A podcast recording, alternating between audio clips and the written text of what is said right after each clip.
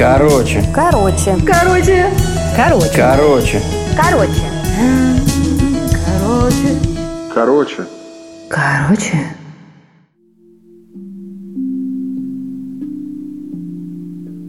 Привет.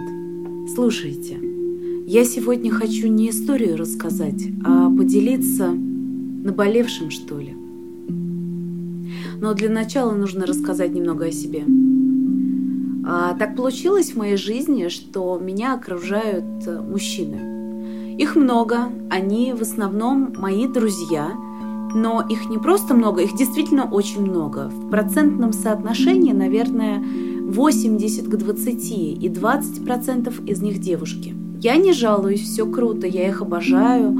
А на мальчишек действительно всегда можно положиться, и это верное плечо, которое рядом, которое поддержит. И я очень ими дорожу. Но в последнее время я чувствую, что мои силы уходят. А вот почему. Будучи таким чудесным другом для мальчишек, я стала их экспертом а, в отношениях в области девчонок. Это началось очень давно, наверное, с самого детства.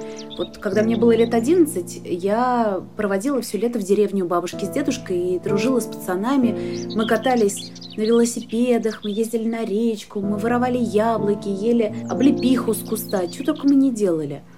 Сидели в шалаше, играли в карты и обсуждали девчонок. И, ну, в целом, я себя чувствовала прекрасно, потому что в делах любовных я действительно довольно-таки часто чувствую какие-то вещи, которые невидимы глазу. Потом я стала старше, я познакомилась со своими самыми близкими, наверное, друзьями. В 15 лет меня мои подруги привели на день рождения в незнакомую компанию. Компания была мальчишек. Мальчишки занимались водным туризмом, они были одной большой командой. И так и повелось, мы вместе потом ходили в походы, мы дружили. Лето, зима, осень, весна всегда рядом, в писке, водка, которую мы пробовали все вместе впервые, закусывая кониной э, на каких-нибудь берегах Карелии, там, где холодно и зябко. Все это было, все было круто. Потом у мальчишек появились девчонки, они приходили ко мне и говорили, Даш, я не понимаю, что происходит. Я пыталась разобраться в ситуации и помочь им разложить все по полочкам. Мы пошли в институты, мы отучились, мы стали старше. Потом был период, даже мы мало виделись, каждый занимался своей личной жизнью. Но в этом году случилось невероятное. Спустя годы, довольно-таки приличное количество времени, ну, слушайте, ну, лет 10 точно прошло, а мы снова встретились все вместе, потому что весна 2020 года, она заставила каждого из нас задуматься, остановиться. И у многих э, ценности, которые были так важны раньше, они потеряли свою значимость. Это же самое произошло и со мной. Я сменила вектор своего направления вообще по жизни. Я рассталась с молодым человеком и осталась совершенно одна, и стала учиться быть единицей, одной, и справляться со всеми невзгодами теперь сама. Примерно то же самое произошло с моими друзьями. Весной 2020 года, а позже уже и летом, моя квартира превратилась в самый настоящий кабинет сексолога. Теперь мальчиков волнуют не вопросы того, почему Лена обиделась за то, что я дернула ее за косичку, а почему Лена не хочет заниматься со мной сексом, когда я ей подарил букет цветов и угостил мороженым. А вот почему Лена не любит, когда включен свет? А вот почему Лена не хочет больше со мной видеться? Разные вопросы. И опять же я стараюсь разобраться в каждом вопросе, очень глубоко рассматриваю эту проблему, пытаюсь помочь. И проблема чаще всего, конечно же, не в сексе. Но вот какая штука произошла. Вот они ко мне приезжают, а я потом чувствую себя такой уставшей, я не могу понять, почему это же мои друзья, мне с ними всегда хорошо. Мы очень ресурсны друг для друга, мы же должны наполнять друг друга жизнью. А мне становится тяжело, и даже наступают дни, когда я хочу закрыться от всех и никого не видеть. Мои друзья сейчас очень активно используют приложение Pure, Tinder, знакомятся с девочками в барах, на дискотеках, на улице, в парке, на детских площадках, в машинах, да где угодно. И каждый раз это какая-то очень крутая история, про которую, конечно же, стоит рассказать. И вот когда с ними случается эта история, они мне звонят. И каждый раз они делают одни и те же ошибки.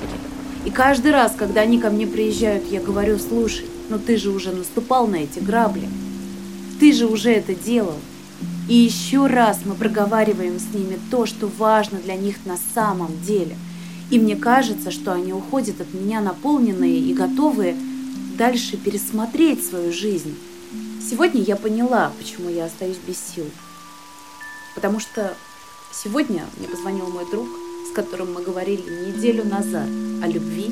А сегодня он позвонил мне и сказал, слушай, я в Тиндере познакомился с такой девчонкой. Бам! Ребят, я вас очень люблю. Но, вы знаете, проблема же, она ни в коем случае не в девочках и не в Тиндере, и не в одном из приложений. Не вообще, она не на планете Земля, она в вашей башке. Это вы у себя там в голове выстроили какие-то воздушные замки или придумали себе идеальную женщину, у которой должны быть тонкие щиколотки, худые икры, и вообще она должна весить около 40 килограмм. А вот если у нее волосы растут на щеках, то это, то это уже борода. А вот если у нее пальцы кривые на ногах, то она уже гоблин. А вот если она сморкается, когда моется в душе, то у вас она вызывает отвращение. Но это ваши проблемы в вашей башке. И я ничего с этим поделать больше не могу и не хочу.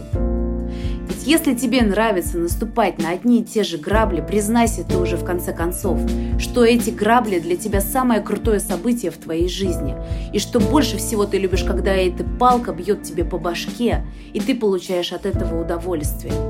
Но тогда не иди к своей подруге, не звони мне в двери, не говори мне, Даша, у меня проблемы. Проблемы, да, но у тебя проблемы с самим собой. Сегодня 31 августа, и я официально заявляю, кабинет сексолога закрыт. Ключ в двери. Если надо, открывайте и сами проводите себе консультацию.